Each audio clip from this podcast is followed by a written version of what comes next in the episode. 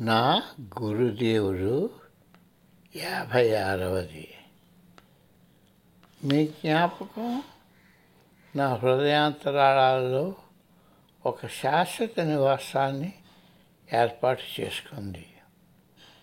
మీ మాటలు నిర్మల ఓటకుండా వచ్చే సజీవ జలాన్ని శుష్కించిపోయిన నా జీవన స్థలాలు జారేటట్టు చేసినట్టుగా ఉన్నాయి.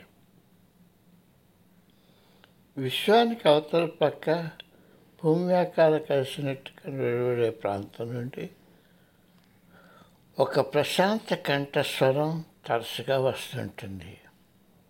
అంతరాత్మ ఒక్కటే వాస్తవమైనదని ఆత్మ ఆ- ఈ ఆత్మ పిలుపుని నెరవేర్చడమే జీవితం మరవాతమని నాకు జ్ఞప్తికి తెస్తూ ఉంటుంది.